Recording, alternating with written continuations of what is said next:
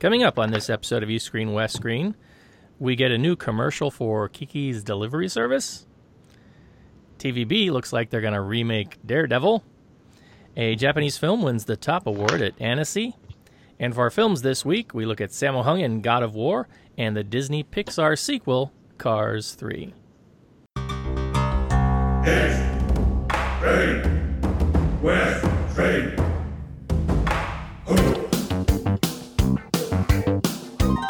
This is East Screen West Screen with Paul and Kevin, where if films were food, they'd be full of it.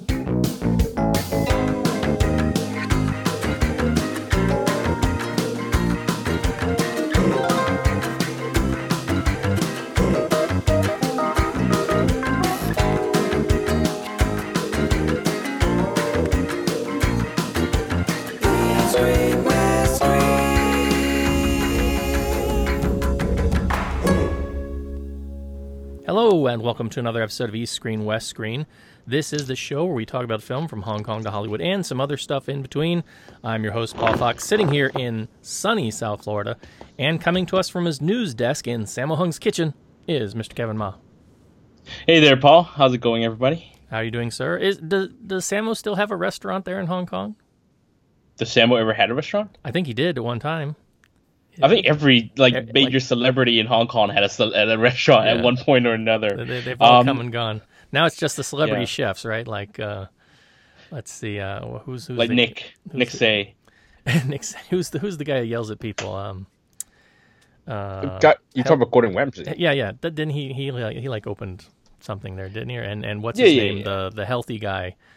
Uh, Jamie Oliver Jamie also has a Oliver, restaurant yeah, here in yeah, Hong. Kong. Yes, yes. Uh, no, I mean, actually, I'm surprised Nick Tse doesn't have a restaurant yet. Uh, even uh, Daniel Wu at one point had a sushi restaurant that he co co invested in. I think with uh, uh, Tony Chan, the guy who wrote uh, Hot Summer Days. Yeah, I think I don't know if it's still around. Monster Sushi, that's the place. Yeah, yeah. Well, um, aside from food, how's it been going there? What have you been up to? Uh, not much, you know, same old, same old. Uh, just a lot of work, you know, Asian cinema as, as always. Um, some translation work coming up. Uh, so I'll probably get busy for the next couple of weeks, and then uh, in about two weeks, two and a half weeks, I think I'll be heading over to sh- to Taipei for the uh, film festival just for a couple of days. Uh, yes, and uh, are you going to be trying to catch up on that film we talked about before? Uh, Story of Taipei. I don't know if you'll keep playing because I think it's already cooled down quite a bit. The uh, the the it, it you know comes really quickly and then it, it's just a fad really. Yeah. Um. So I hope you'll still be playing, but I'm not so sure. Yes. Well, I myself have been keeping busy. Uh, our little one is off visiting the grandparents, so we had an extraordinary amount of free time this past weekend. We got out to see quite a few movies, which is unusual for us. We saw the new, what is it, Rough Night, the sort of girls' version, one part Hangover, one part uh, Weekend at Bernie's. Not really all that funny uh, for us. Um, also caught up on the latest Pirates of the Caribbean installment and we've been watching a bunch of stuff on video. I myself have delved deep into dangerous waters with uh, Crunchyroll, and Oh, boy. uh, I've been I caught up on the Attack on Titan season two. I had basically a huge marathon of that last week as the season two finale got released. And so I'm all caught up on that, and I'm happy to announce for any Attack on Titan fans um, that are listening, if you haven't seen season two and you've kind of been holding off because of what they did at the end of season one, which was like what 2014, so it's been like three, four years. Um, you know, between between seasons, they have announced that there will be a season three in 2018. So you're not going to have to wait quite so long. Um, so yeah, but that kind of led me down the rabbit, the anime rabbit hole, which I was afraid was going to happen because immediately upon finishing Attack on Titan, I jumped over to the new Berserk series, and then I'm I'm off on something else called Granblue Fantasy. And this is my problem with anime. It's like once I start, it's like a huge snowball effect. I can't I can't stop. Um, so that's that's pretty much uh, been my past week, and I've got to try and withdraw myself uh, um, from Crunchyroll at some point um, so that I can actually get some things done, like podcasting and, and, and more important stuff, right? Um, so yeah, so that's been my week. And uh, if you've out, if you're out there and you've seen Attack on Titan season two and you want to discuss it, you know, throw me uh, throw me some feedback because I'd love to talk about it. But this is probably not the best venue for that. At least not in, until they decide to make a you know a movie out of it. And we know how that that goes. That does not go very well. All right, that's enough of that. Let me throw the talking stick back over to Kevin, where he's going to give us this week's news.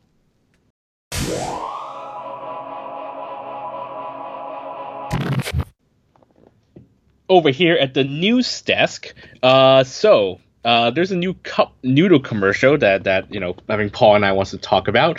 Um, the new campaign is called Hungry Days, and uh, I think they're going to create a couple of, of um, ads uh, surrounding that that theme. But the first one, uh, quite surprisingly, is a um, sort of a sequel, I guess. It's like a new animated version of Kiki's Delivery Service, but redone as a youth romance.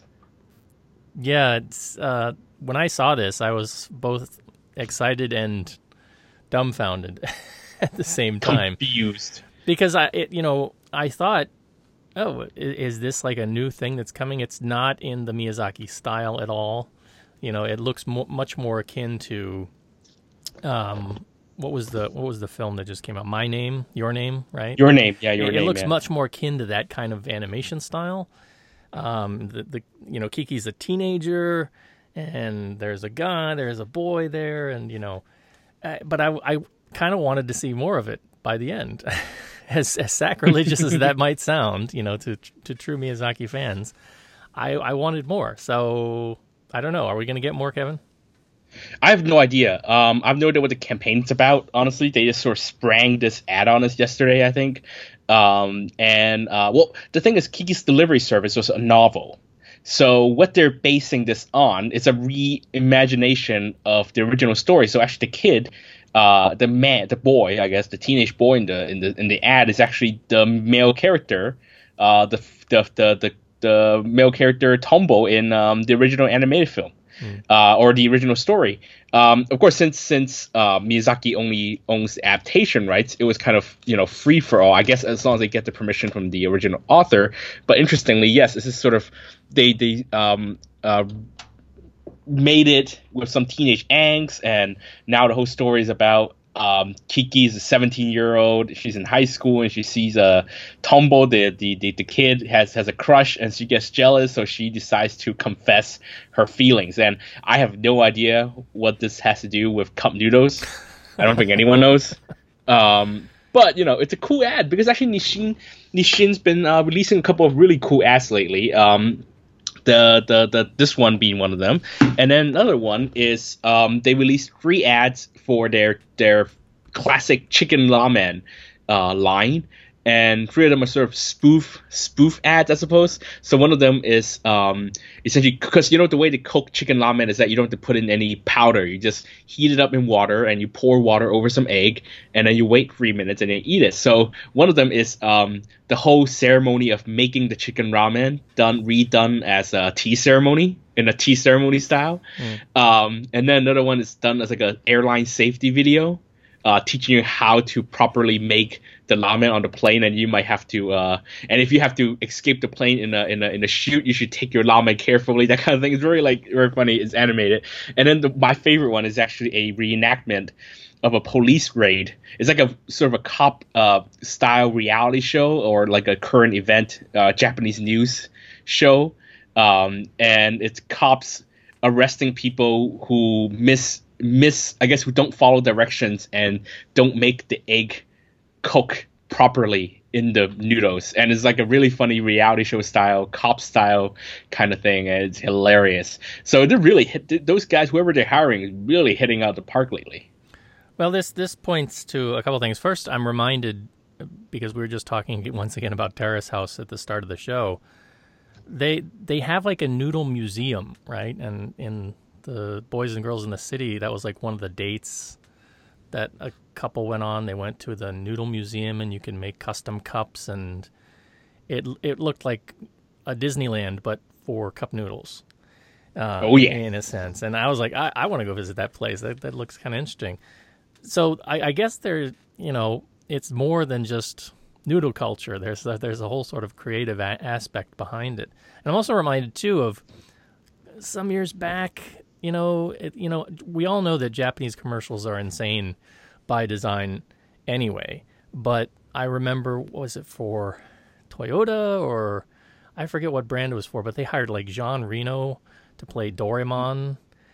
Yep, yep, you that was know, Toyota. And- Yeah, Toyota. So it's like you know they they really flex their creative muscles when they come to doing some of these uh, commercials. But I, you know, again, I'm again I feel like I'm a little bit sacrilegious in, in wanting to see more of this Kiki storyline. So uh, maybe we'll get some more episodes and and uh, it'll play out. Now you mentioned that Miyazaki has the rights to the adaptation. Um, but they did do the live action remake a couple years ago. Did they have to go through him to do that, or No, the live action was an adaptation of the novel, just like the Miyazaki version is the adaptation of the novel. And I'm sure that this one they also just got permission from the the novelist, uh, not from Ghib- Studio Ghibli, because even the animation style is is markedly different from the original film. So no, though all three are different adaptations of the novel, not an adaptation of any other adaptation that came before. So, um, uh, essentially, the live action version, again, based on a novel, they say that it's based on a novel, not based on the Miyazaki film. Even the Miyazaki film is based on a novel. So that's the the, the thing. Just, I wouldn't call it a remake or a reboot of the Miyazaki film. I would just call it a reimagination of the original story, an original novel, I suppose. right. Yeah. And there's no, I mean, for for what we know, there's no real connection in terms of like they're not using the same voice actors or any, anything like that, right? No, as far as I don't know, they're not using any of the same actors. Um, yeah, nothing like that. No. So if you're interested to see, you know, Kiki in a commercial, um, I'd say first, uh, if you're on Facebook, check out Kevin's um, Kevin's feed because he's posted it there in Facebook. I'll try and put it up in the show notes too when the show goes live, and I'm sure you can just you know do a quick Google search on YouTube for Kiki and Noodle commercial, and, and you'll be able to find it. Speaking of remakes uh, of a sort, uh, talking TVB, right? Haha. Should we talk TVB? why? Why do we want to talk about TVB, Paul? I have no idea. Oh wow! Um, I, I'm gonna let you take this You- one, you- sir, you- because Oh my god. Okay. all right. All right. Um, I'll try. Okay. So TVB has a new series coming out next week. Um, called. Uh, do you remember the name of the show, it's Paul? the I Justice Society. the unlaw. No, the un. The unlawful something. the unlawful justice squad. so it's not Suicide Squad. It's not Justice League. You know, and Oh no, it's called Legal Mavericks, which is not even that much better. Sorry, it's called Legal Mavericks. That's their new name, I think. oh, they've changed the name. Okay. They changed it. I don't know, according to Wikipedia, it's now oh called yeah, Legal Mavericks. and this is just within a day. They've just changed this within the day. I wonder if this is because of buzz it's been getting on social media.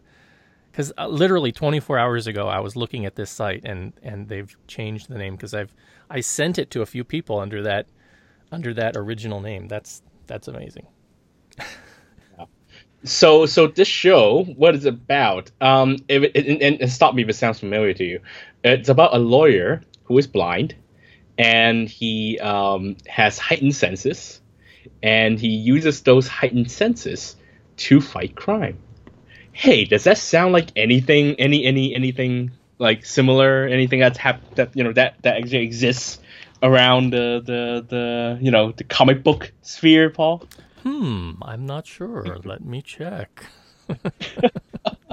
maybe maybe perhaps uh, it's been that role's been played by a Hollywood actor uh, name of Affleck maybe Mm, could be, could be, yeah. yeah Uh, yeah, the, yeah. the name Kevin Smith comes to mind uh, a little bit. Uh, I don't I don't want to make any accusation you know like you know it could be an original maybe the writers in TVB they're like I got an idea some guy comes in the producer comes in I got a great idea what if there's a lawyer who's blind and he he can use his his heightened sense to defeat the criminals when the courts can't it sounds like a great idea, right? It's like an outlaw lawyer. You know, he could be like um, someone who has guts. You know, we call him. You know, uh, he you know he dares the criminals to you know whatever. Uh, you know, it's kind of like a devil, right? I don't know.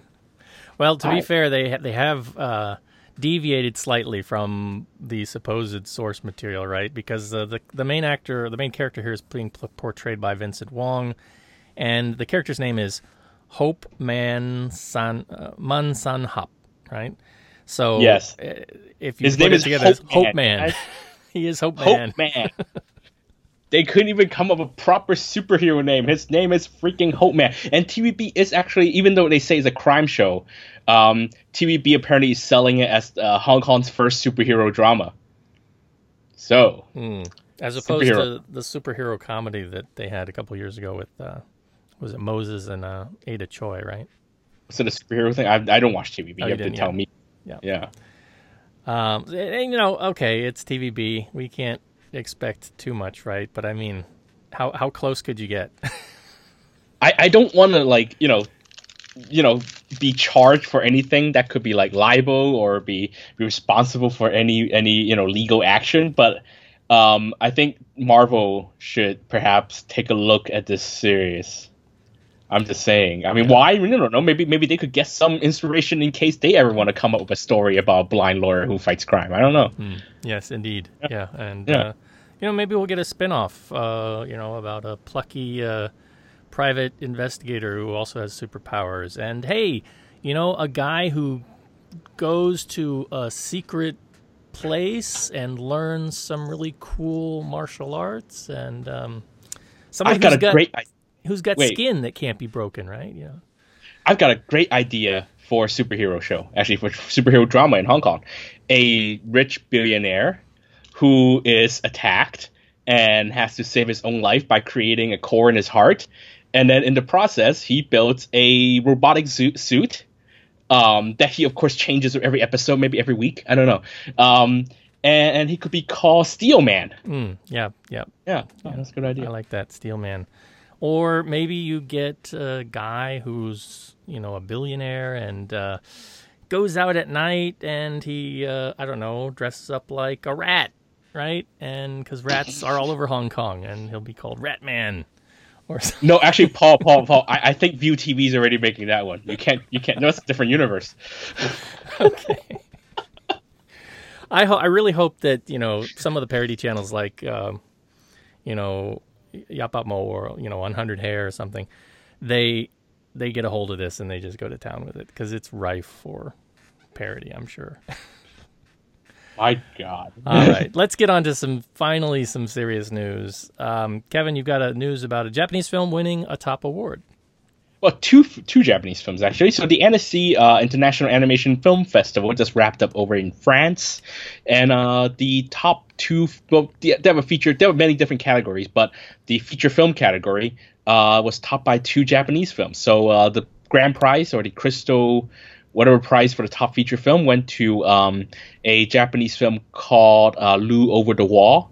It's the new, uh, it's the latest film from the director uh, Masaaki Yuasa. He directed Mind Games, I think about ten years ago, maybe 2004, 2005, um, and he sort of made a huge comeback to feature filmmaking because he's made two films this year. Um, and this Lu Over the Wall was made completely with flash, flash animation, which means that he, he got to make it make it with only one third of the usual staff. Um, so the films are being released in Japan, and it won the top prize over at Annecy. Uh, and then the the jury award uh, in the same category went to uh, In This Corner of the World, um, the wars time drama directed by Sunao Katabuchi. This film actually was really a critic's darling over uh, the awards season this past year in Japan, uh, essentially overshadowing your name with winning all the critical awards, uh, including Kinema Junpo's top 10 list, and also the uh, it won the Japan Film Academy Prize for, or Japan Academy Prize for uh, the best animated film of the year. So it really overshadowed um, uh, your name's big year in a way. Um, and also, um, and then the, the audience prize went to a uh, film called Loving Vincent, which uh, uses Vincent Van Gogh's painting to retell the story of the painter's life. So it sounds very intriguing. But this is the first time in 22 years that a Japanese film won the top prize, believe it or not. Um, for the last uh, two decades, you know, it's been films from America. Even My Life as Mado actually won the top award at Annecy, uh, Annecy that year that it came out. Um, but yeah, uh, the last Japanese film to win that top prize was Pompoko from Studio Ghibli. So we were just talking about Studio Ghibli. So uh, it's a big, big uh, thing for Japan because you know they they claim to be you know the, the big leader of animated animation in the world. Uh, so it's big that they finally get the top prize back in the uh, top animation film festival in the world. Uh, so congratulations uh, to those two films. Yeah, congratulations. And I think part of Japan's problem too is that, um, you know, it's that most of their animators are just making One Piece episodes. because, oh my God, I was looking when I was looking through for stuff to watch. You know, the, the the One Piece library popped up, and it's like over a thousand episodes. I'm like, how does anybody even begin to approach that? Because I've had people, uh, you know, tell me before that I should I should give it a, give it a go, and I think I got like two or three episodes in, and I just couldn't I couldn't do it. I was like, this is just too much of a commitment. Um, but a show that's got that many episodes, I mean, that's a lot of animators. That's a lot of people working for you know a single series, and there are so many other anime series out there. It's it really is surprising when you think about the amount of animation that Japan does put out um, that they haven't won more often.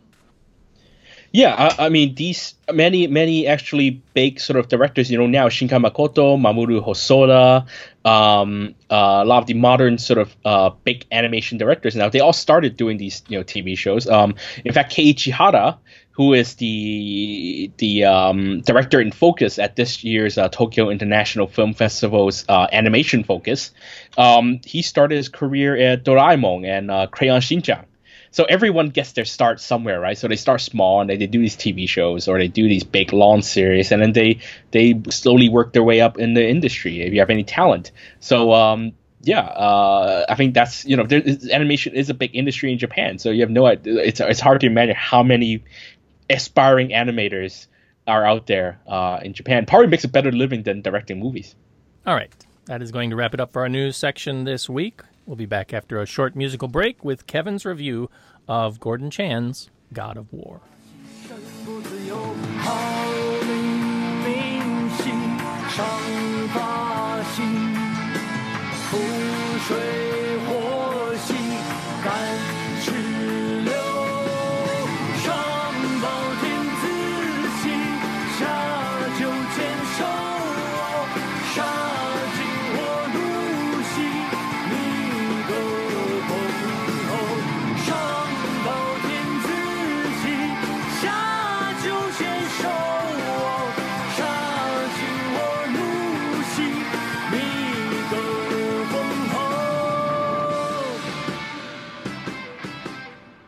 And welcome back.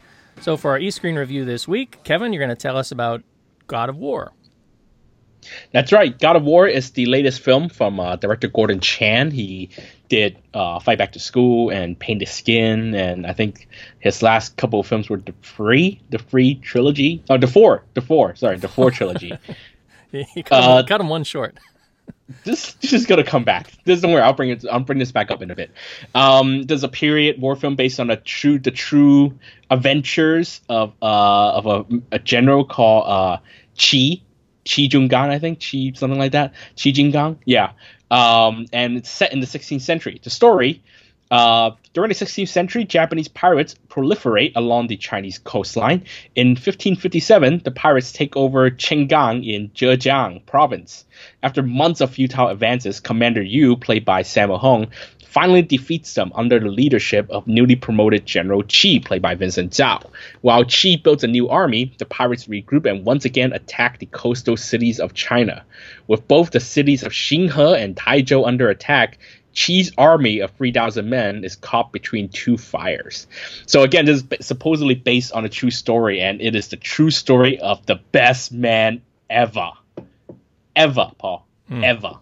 Um, this guy is righteous, is chivalrous, and he's a gentleman, and he's just a generally a genius ta tactician and an all-around good lad. Um, it's just too bad that Gordon Chan is, reveres this guy so much that he just makes him incredibly boring. Um, he's just not a very interesting character because partly because he's so damn righteous.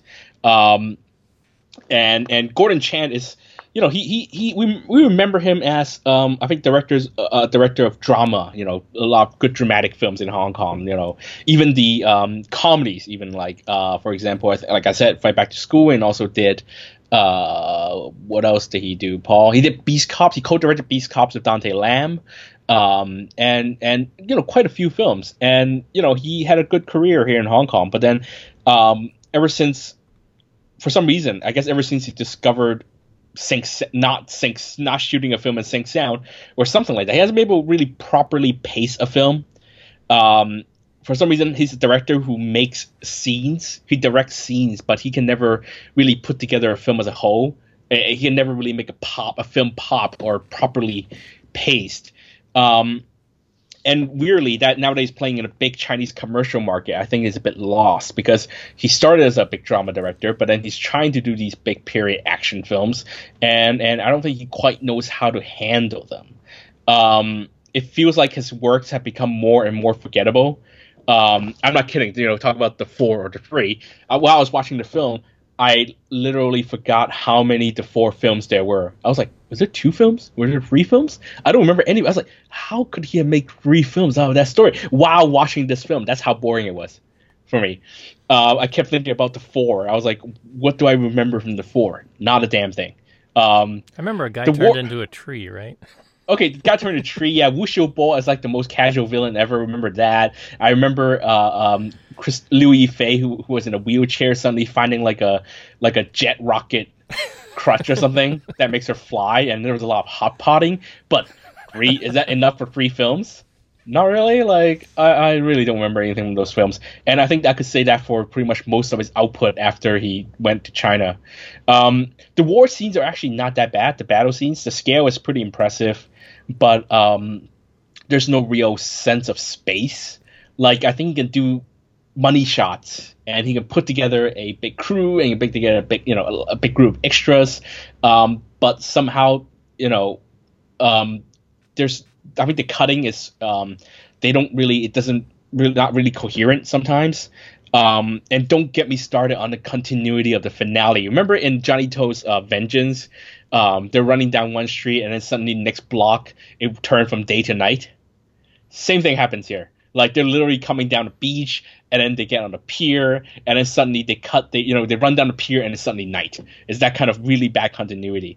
Um, Vincent Zhao is actually physically capable of delivering the superhero, the superhero of a general. He's a very good martial artist. I mean, we all know that. He's been around for so long, and and we all know he's a good fighter. Um, but he's never been a great actor. I think he's still pretty stilted actor, and I think that um, Gordon Chan's stilted handling of dialogue scenes uh, really doesn't help him.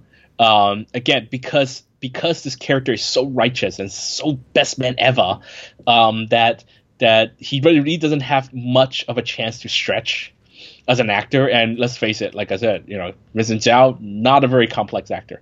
Um, uh, Wan Chan, uh, the who was in Paradise in Service, uh, he she plays the general's feisty wife who don't take any stuff from anyone, and and she's gonna throw a temper tantrum whenever she wants, and she's being disrespected, whatever, um, and she's fine. Um, although that whole thing about the, the the marriage is actually quite weird, um, because there's a really weird power dynamic going on there, and it's almost like she's mad at him all the time, but you're like, for what?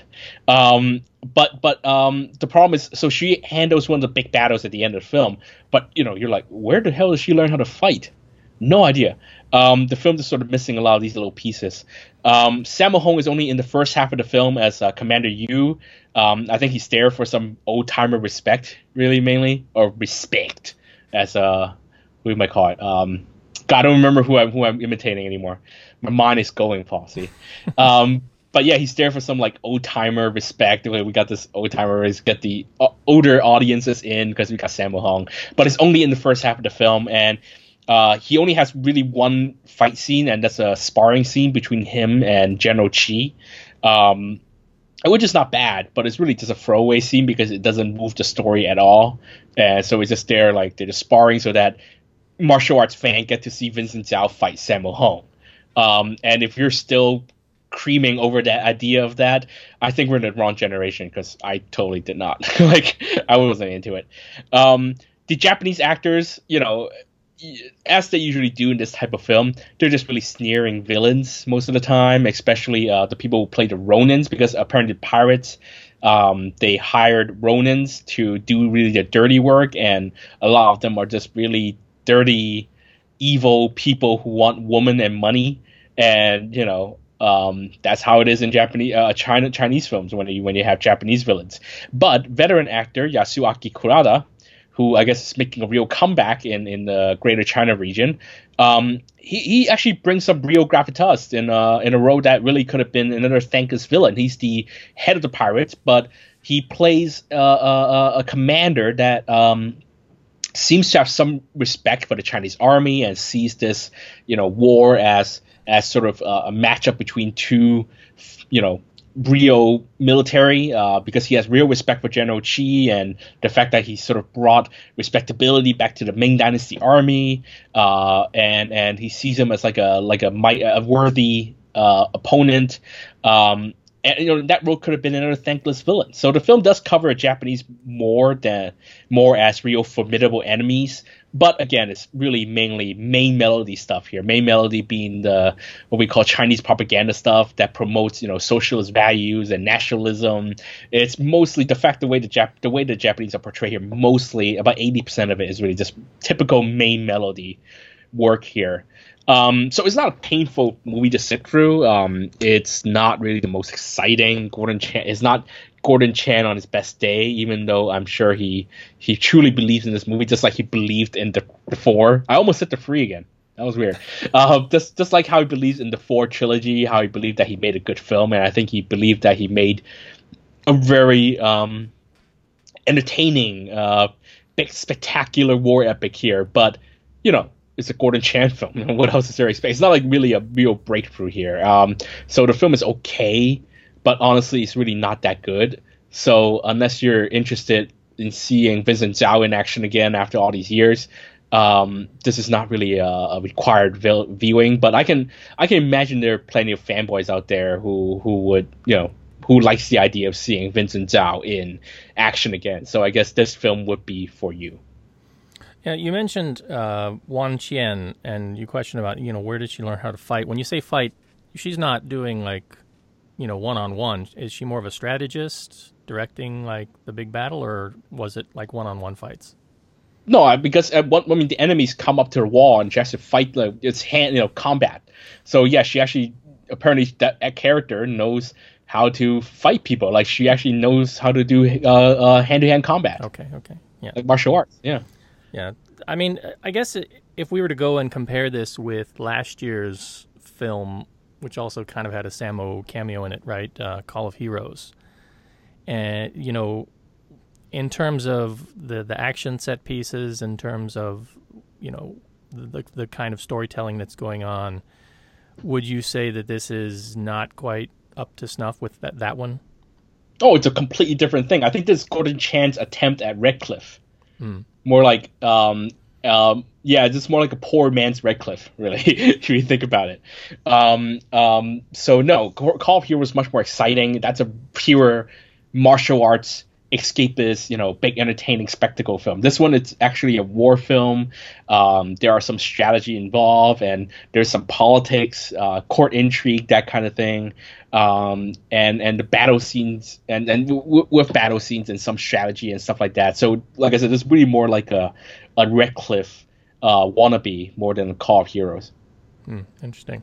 Uh, I mean, is this something that I that just based on you know the the sort of bigger scale of it, even though you know Sammo is not a big part of it, because it seems like in the trailers they're kind of pushing him a little bit. Um, so I'm a bit surprised that he's relegated to a, to a smaller role. But I mean that makes sense.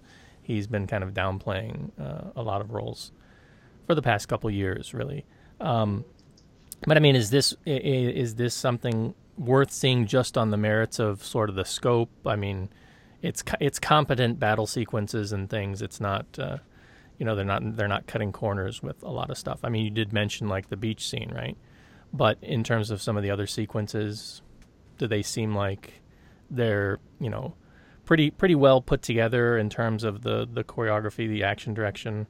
because you know thinking about Gordon Chan when we go back to some of the earlier films you mentioned like he did Fight Back to School that's different altogether but it does have some stylized action in it then you get into um, things like King of Beggars and Fist of Legend you know in, in the early mid 90s uh, has he lost a step I guess or or is he still does he still have an eye for the action No, I, I think they're competent. The war scenes are competent, but none of them are really that great. Um, um, of course, you have a, a martial artist lead, so I mean that the, the actors themselves are fine. They're fine. They're quite good actually. It's not bad. But I, I think that Gordon has really lost that energy in his filmmaking. We talk about the '90s. You know, when you when that kind of stylized filmmaking is everywhere, and he played that very well. And but he seems to have lost that energy um, it's it's fine. I mean, it's a war film. It's not a terrible film. I don't think it's, it's going to be my worst ten of the year or anything like that. But it's a it's a respectable film, but it's just not particularly good. And I don't think you remember any of the the battle scenes once you come out of it. Um, I mean, if you're interested in that kind of the, the period or the story of this general, um, and you're kind of interested in that history, maybe it's kind of worth a watch. But again, it's you know, um, Gordon Chan reveres this character so much that there's not the character is not very interesting.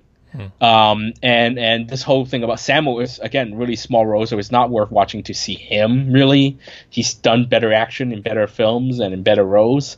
Um, I guess the five Vincent Zhao fans out there will be happy you know um otherwise it, it's it's it's okay i think it sounds like you're quite interested in seeing this paul Uh, you know, I was because I thought it was going to be more of. I thought it was going to be like sort of an equal Sammo and Vincent Zhao vehicle. I do like Vincent, you know, in some roles. Um, I'm trying to think back. I didn't see. Uh, he's got a movie in 2014 called The Boundary. I didn't see that, but um, he had a role in White Haired Witch of Lunar Kingdom, which was kind of eh. But uh, he had a film before that called Wudang, which not a great film, but he had some really good fight sequences in it. Um, just you know, kind of showing off his skill set. Um, does he get an opportunity to shine like that, or is this more of a big battle strategy, you know, battle of wits kind of thing? um i think it wants to be that battle of wits strategy kind of thing but it doesn't really quite get there um, there are some of that, especially in the first half. But uh, as far as Sammo goes, I as, as far as I can remember, there's only one fight scene, and that's that sparring scene between him and Vincent Zhao. Um, Vincent Zhao gets a bit more work here. He gets a bit more fight um, because there's some sprinkle in the middle, and then there's some, like I said, there are a few sparring scenes, and I think the end he gets to fight someone. He gets to fight the villain hand, you know, in a hand-to-hand combat thing. So I think it kind of wants to be both, you know, a showcase for martial artists and a big, you know, what a Red, Redcliffe kind of war film, and it kind of doesn't really go either way or succeed either way. Um, but it's not like a failure because you know it does deliver in some ways on both ends and both fronts. Um, but I just didn't find it terribly exciting uh, uh, as either as either an action film or a war film. Do you think it would have been better had they gone another direction and you know, given that they want to make this sort of the best man ever, gone with somebody more of an actor, say an Andy Lau, somebody who's going to be less of a martial artist in the role, but can maybe bring out that kind of noble performance that I think they were looking for? Yeah, I think a louder actor, an actor of more of a, a, a, commanding presence would have helped. But again, you know, the character isn't really helped by the way Gordon Chan handles the film. I mean, they're like you know they're, uh, the whole middle part actually a lot of speaking scenes, quite a lot of talking scenes, dialogue scenes, and and I think he wants them to be dramatic and he wants to com- comedy stuff in there.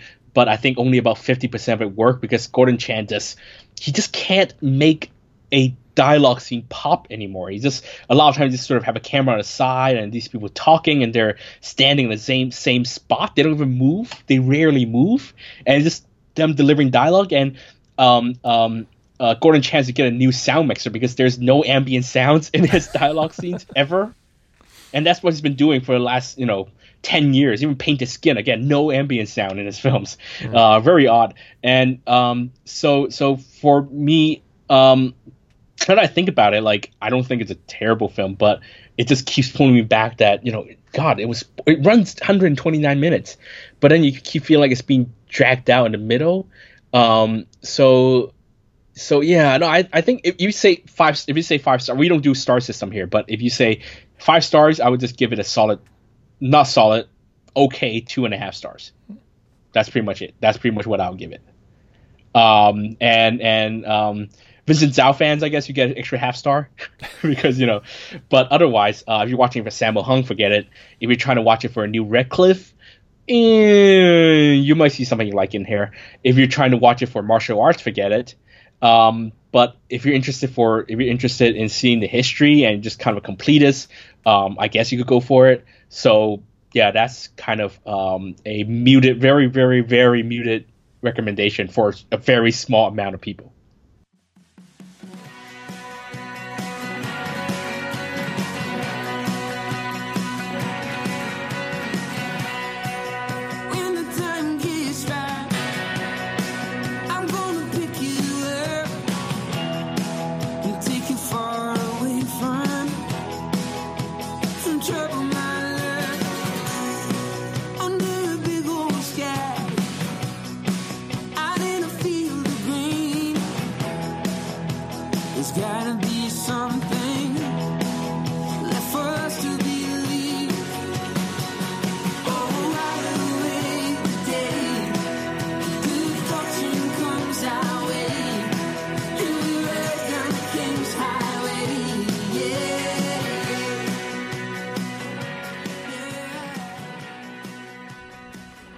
And welcome back. So, for West Screen this week, we are looking at the latest Disney Pixar animated film, Cars 3, the uh, latest in the trend, I guess, of Disney after acquiring Pixar to sort of push out um, sequels to some of their more successful franchises. Although this one was a bit of an enigma because Cars 2 didn't do all that well, um, comparably, if, if memory serves, and it was certainly not well received in um, critics' circles.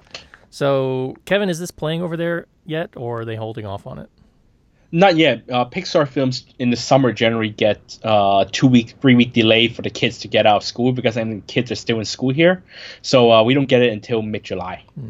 Right. So this is being directed by Brian Fee, who previously worked as the storyboard artist on a few Disney Pixar films, uh, notably Cars, Cars 2, and Wall-E.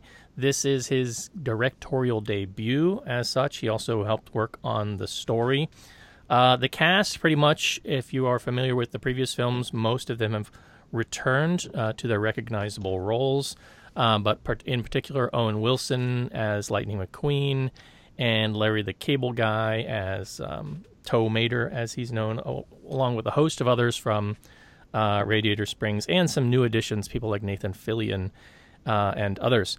So the story is uh, this when the next generation of high speed race cars arrive on the racing circuit, champion Lightning McQueen and his contemporaries find themselves being outclassed at the track. Not content with retirement, McQueen heads to a newly opened racing center in South Florida to get more training.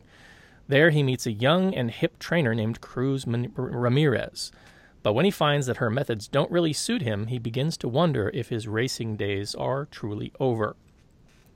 So, uh, I'm not a huge, huge fan of the Cars franchise. I liked the first film, did not like the second film, but was kind of excited to see what they were going to do with this. Uh, in many ways, because of their trailer campaign. Um, the trailer, the, the animation for this one is obviously better than the previous two. It's glossier, looks nicer, a lot more attention to detail in some ways. The um, initial trailers that I saw didn't show much, you know, so they're kind of doing the whole Spielberg Jaws thing. They didn't reveal a lot, and that made me intrigued. I'm like, hmm, this looks like, you know, it could be interesting based on not what they're not showing me, which was a lot of what I came to see in the second film, you know, spies, cars, and, and all that kind of nonsense. Um, and this film, you know, the Cars franchise has also led off to some film and direct-to-video franchises, like with the Planes, uh, the pl- the two Planes film spin-offs, and also the various um, short animations, which feature um, Tow Mater as sort of the central character. So I know that in a lot of people's minds, this is really a big sort of Disney style strategy marketing push to sell product, to sell toys, and, and all of that stuff. And that's all fine. But overall, going into this, um, I was kind of excited to see what they did, and I came out relatively pleased. I felt it was a fine return to form for the franchise, as it was in the first Cars film. The emphasis here is really back on racing. Um, so, gone is all, again, all the sort of globe hopping and spy nonsense that they kind of put into um, the second film. They also get back to really focusing on Lightning McQueen um, and sort of his trials as a racer um, as kind of the central component. Now that that may not appeal to everybody, but I think that's part of the success of this. It's like if you were making a Rocky movie, and then they decide to do Rocky two, and Rocky goes over to Russia to fight a Russian, and then he stays in Russia and he gets involved in a spy plot, right? that's not a Rocky movie, right? So here, you know, they, I think the writers got together and they said, look, we need to get back to sort of the root of the franchise, and that's what they did. And again, this is thanks in part to one of the co-screenwriters, uh, Mike Rich, who's worked on sports movies before and things like movies like Secretariat. So I think he understands how to get the writing ingrained so that it's going to speak to people who are interested in a movie that's about a sport or about some kind of competitive aspect. And so here I think that really works well. It comes at a cost though, and some people may not like that cost, and I'll talk about that in in a moment. But we've seen this story before. Once you get into it, once you kind of see where it's going, you're going to recognize it if you've seen movies like the Rocky franchise or others. But I think for kids, it still has a good moral message and it's a good retelling here of that same kind of sort of plot arc. Um, they did some interesting things. So, for example, Paul Newman, who's since passed away, did the voice for Doc Hudson, but because he's such a pivotal part of sort of Lightning McQueen and who he is, they actually dug out some footage that wasn't used, um, some recorded footage they had of Paul Newman from the first film, and they applied that here. And I'm sure they were able to do some, I don't know, some, uh, what would you call it, uh, digital magic too, to sort of fill in the gaps if there were gaps to be filled in. Um, you know, sort of, sort of like um, Forrest Gump style stuff, I guess. Um, and but that, that all worked well. Um, the one aspect that does get played down here is the tow mater aspect, and a lot of the Radiator Springs gang because they move a lot of the story down to South Florida.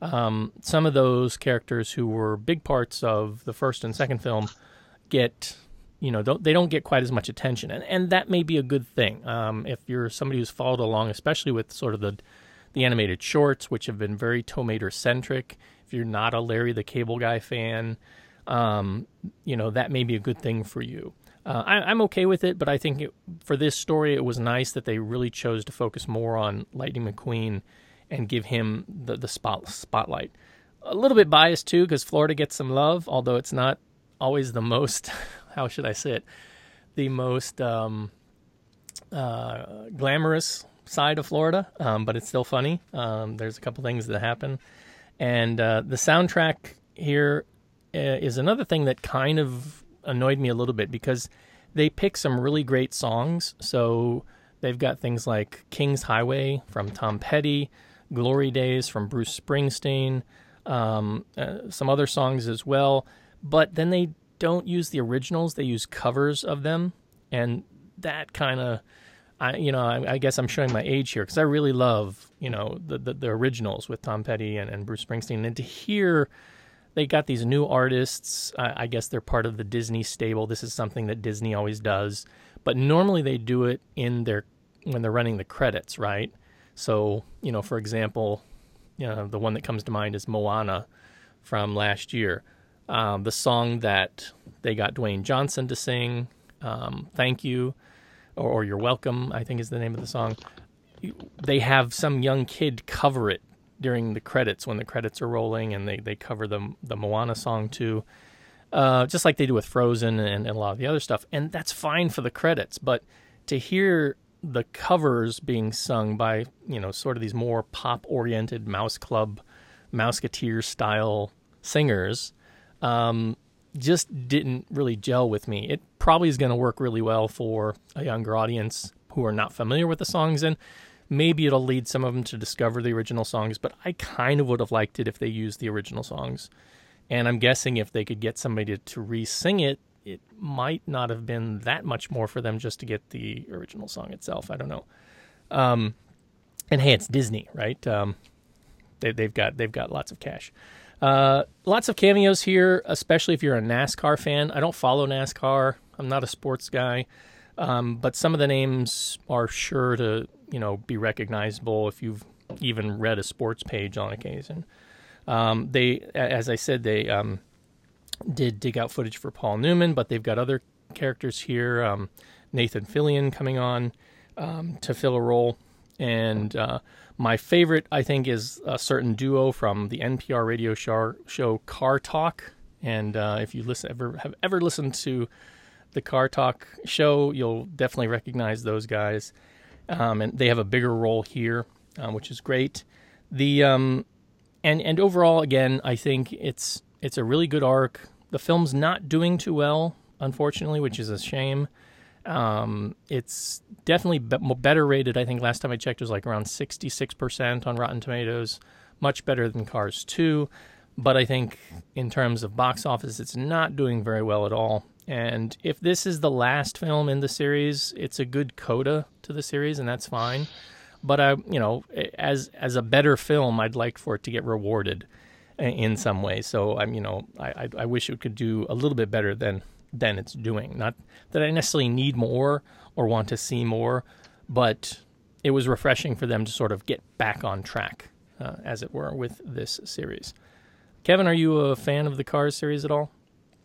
I have not seen any of them, um, but I will have to watch the third one. Um, uh, I think I think I'm gonna watch it with uh, uh this Ross's son, uh, because he, he he's a big car fan, and he, of course he's going to want to watch a film called Cars. Yeah. So uh, I think I will have to go to the cinema uh, Well, with him. I, let me give you some advice. I'd say, you know, if you can get a hold of it as a rental or something, do take some time to, to watch the first one. You don't Okay. need to watch the second one at all. That's what I've been told. don't don't don't And bother with the second one, but watch the first one because the first one does really kind of establish the foundation for going into this third one. And it's not terrible, you know. It's it's it's it's it's fine. It's a solid, you know, talking cars Pixar thing. Um, so it, it it'll serve as a, as a fine sort of introduction. And if he's not seen that one, you know, you can sit down and watch it at home with him. Um, and you know that that I think that'll work out well and be enjoyable. Yeah, I have no idea because I'm a huge Pixar fan. So I've seen every Pixar film except for the Cars movies. I, I don't know how I just sort of missed it, but yeah, I think I'm gonna have to watch at least the first one, and I'm sure it's not that bad. You know, it's Paul Newman and uh, you know it's John Lasseter who's like the godfather of Pixar, so it, it's it'll be fine, I'm sure. the offshoots, um, the planes movies, eh, they they were, they were more like direct to video kind of feel of stuff. I think See, I, I, forgot. I thought that the whole thing about Mater being a spy, I thought that was a sp- one of those spin-off direct-to-video spin-off movies. But turns out it was Cars 2. yeah, cars totally too, and they, I mean, for this for those animated shorts, uh, they're all over on Netflix, and my daughter has kind of watched them on endless loop for a while, so I I kind of know them all by heart. Um, but those are okay. My favorite of those, the one that I'd say if you're going to watch any of them, watch the one called um, Tokyo Mater, where and it's basically him kind of telling these tall tales. You, you never know if they're true or not. But he goes, he gets, he gets, he ends up in Tokyo somehow, and he gets involved in a drift race, right? And so it's it's very it's very much you know reflective of um, uh, you know drift racing and what was ah what's the movie and the the manga. Fast and Furious Three, no, Tokyo no, no, no, Drift, no, no, no, not that. Um, Initial D. Initial D, yeah. So you know, it's got shout outs to stuff like that, and um, you know, that one's worth watching. And I, I it's a, like I said, it's on Netflix, and you can probably find it other places too. Um, but overall, you know, I think that a lot of people got turned off by kind of the focus on Mater as the the sidekick, goofy character, and so again, this is a a very nice kind of return to form by kind of pushing him a little. He's still there, pushing him a little bit to the side. There is an end credit scene all the way at the end. It's nothing super special or significant. It's sort of a one-off thing, but you know you can wait till the end of the movie and catch that um, if you are so inclined.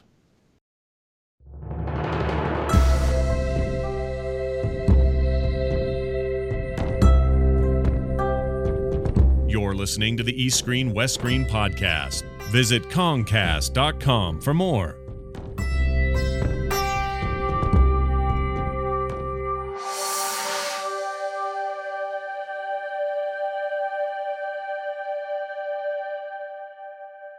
You have been listening to the Screen West Screen podcast. Our theme music was composed by Rob Jabor of Schnauzer Radio Orchestra. Research has come from a variety of sources, but primarily lovehkfilm.com and the Hong Kong Movie Database. We also get a tremendous amount of moral support from listeners like you. So if you would like to be part of the show, please get in touch with us via the website at kongcast.com. That's K O N G C A S T.com. You can find us at Twitter. That's twitter.com slash Kongcast. You can email us at eastscreen at gmail.com and you can find us on Facebook at East S West S. As always, I urge you to follow along with Kevin and all that he is doing. So, sir, where can they find out more about you?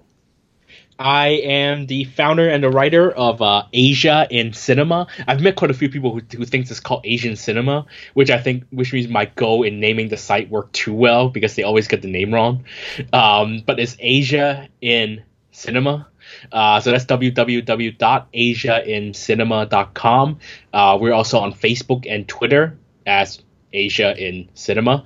Um, so please do follow those because uh, I often I'm doing more often now, uh, posting news or, or extra items that I wouldn't write about on the site, but I would post them on Facebook, on Twitter. Uh, for example, I got the theater list of uh, Okja in South Korea now. Uh, it's playing next week, and there I, I posted a story that lists the 79 theaters and 103 screens that will be the screen the film uh, next weekend in Korea. Um, uh, I'm also on Twitter. I am at the Golden Rock. That's one word, the Golden Rock.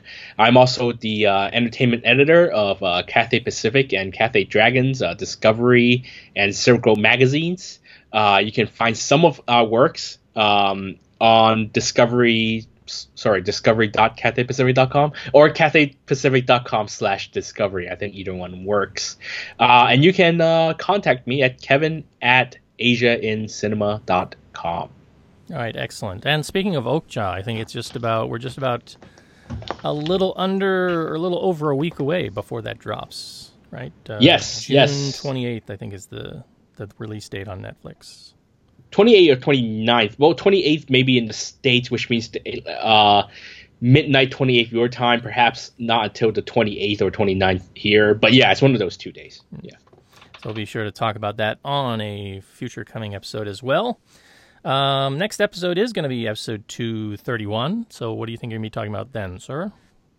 Yeah, what we'll be talking about. Um, I will probably do 77 Heartbreaks, the Herman Yao romance drama starring Charlene Choi, or the new Macau film, uh, Our 17.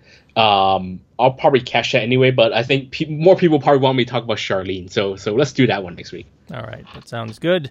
As for myself, I think on deck this week is Transformers. I think. I don't know. About my ticket, baby. About my ticket. Uh, We're gonna suffer through this together, Paul. We have to do this together as a team. You know. we, we, we will Yeah. be virtually connected in our suffering in the cinema. Uh, So yeah, that should be on our next show. All that and more. Until then, this is the East Screen West Screen podcast saying we wish you good viewing, even if you're going to watch Transformers or not. Uh, and we'll see you next time. See you next time, everybody.